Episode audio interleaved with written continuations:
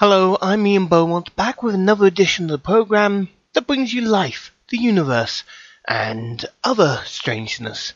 This is the Viewpoint Podcast, and it starts now.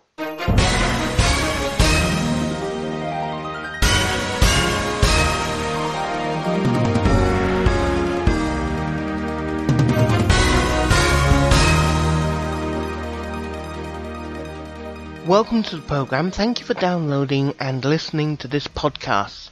Apologies for not doing a show last week. I was recovering from surgery on my mouth, but I'm back to full health pretty much and raring to go here on the podcast.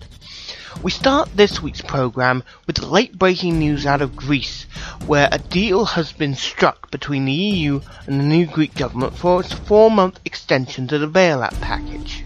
Now, obviously this means that Greece will at least temporarily avoid defaulting on its debts to the Troika, and the Greek government has a little time to begin the process of economic recovery in Greece after a disastrous run of austerity measures left the economy crippled. Some might ask the question who blinked first. I say the question is who does this benefit more? Surprisingly, I think this benefits both sides. It gives the Greek government a little time, not a lot, to prove that their package for economic recovery stands a chance of working in the long term. And it gives the EU and the Troika a chance to actually get their money back, rather than having to write it off.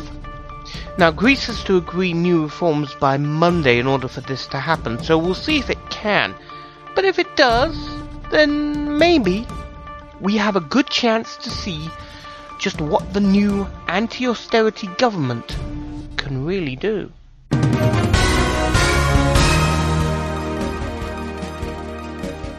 Ireland is to hold a referendum on amending the constitution to allow for same-sex marriages on May the 22nd. Now that's according to the Taoiseach Enda Kenny in an interview given on RTE's primetime programme on Thursday.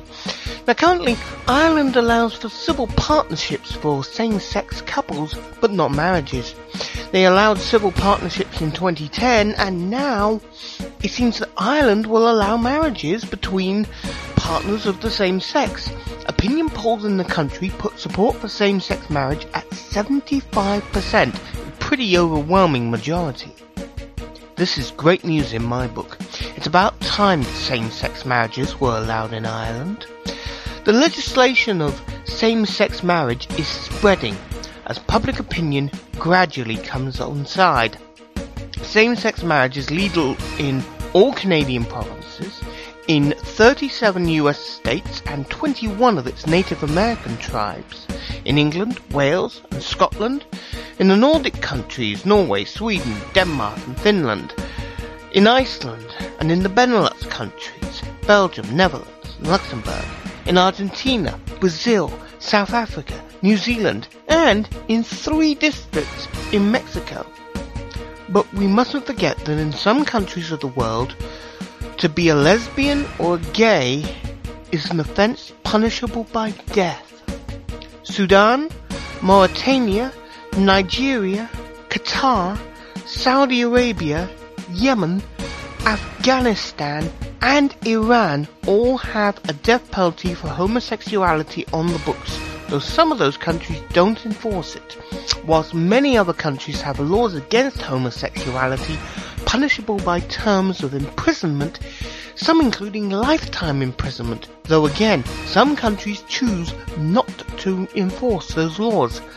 But still, if you're not going to enforce it, then you might as well actually take those laws off your statute. And amazingly, even countries like Australia, Germany, Switzerland, Ukraine, Italy, and Greece have bans on same-sex marriage, with many European states, including some who are in the European Union, having constitutional bans on same-sex marriage and even civil partnerships. Ireland making progress on this is a good thing, but there is still a long way to go.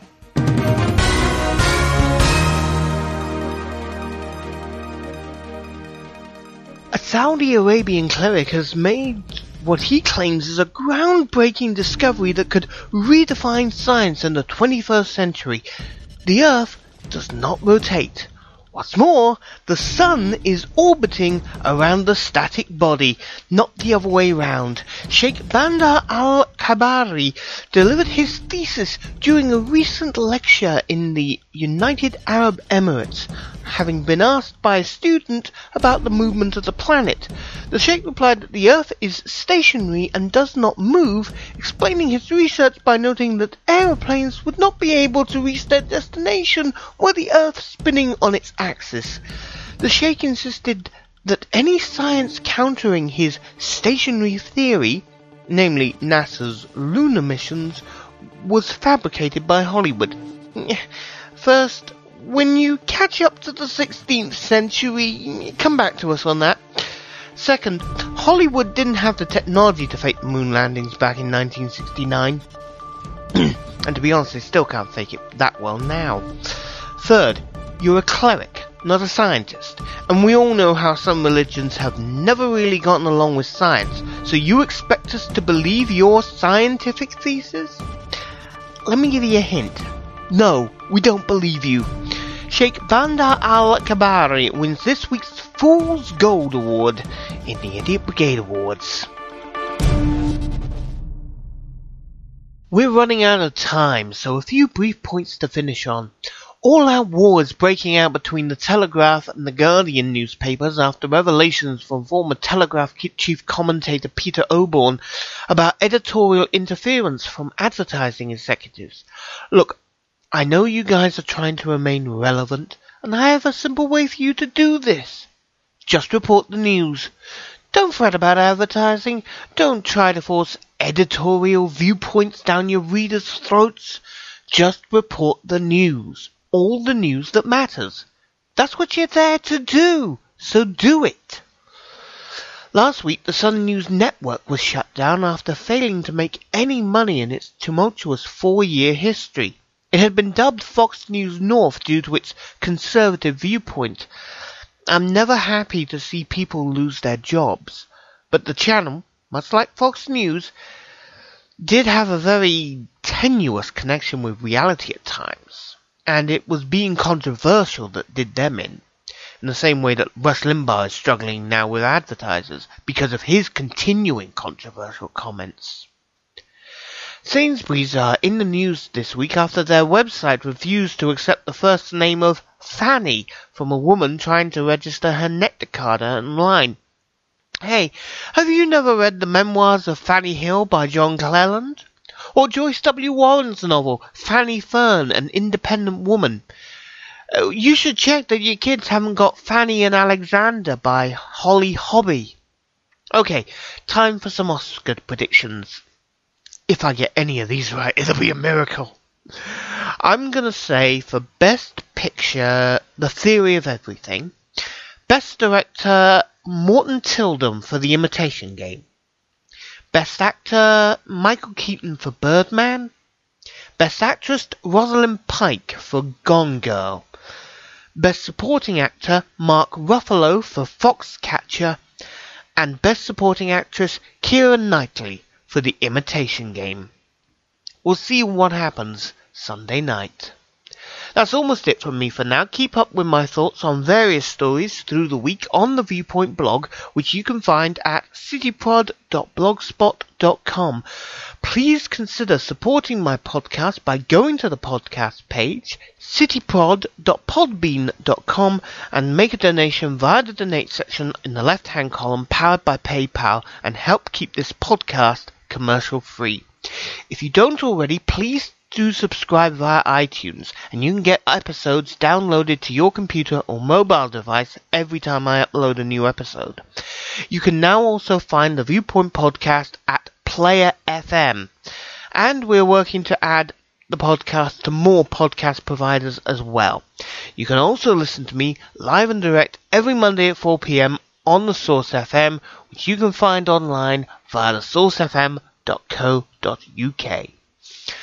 But before I go, one more thing. Earlier this week on the Paris metro, a black man was kept off an underground train by a group of racist Chelsea fans. They even chanted, We're racist, we're racist, and that's the way we like it. Well, no, that's not the way we like it at all. In fact, consider yourselves completely ostracized from polite society. Five have already been banned from Stamford Bridge, with police seeking information on three others. And you know what makes it worse? The guy who they pushed off the train wasn't even a fan of the opposing team. He was just a random black person. No reason, no motive other than the color of his skin. And you and if you know anybody that racist, that happy to be racist, then disown them. Have nothing to do with them. Let them know that racism and intolerance of all kinds, whether based on race, color, creed, sexual preference, or anything else, is not going to be tolerated in our society anymore. That's the Viewpoint Podcast. I'm Ian Beaumont. Thanks for listening. Stay sharp. Stay tuned.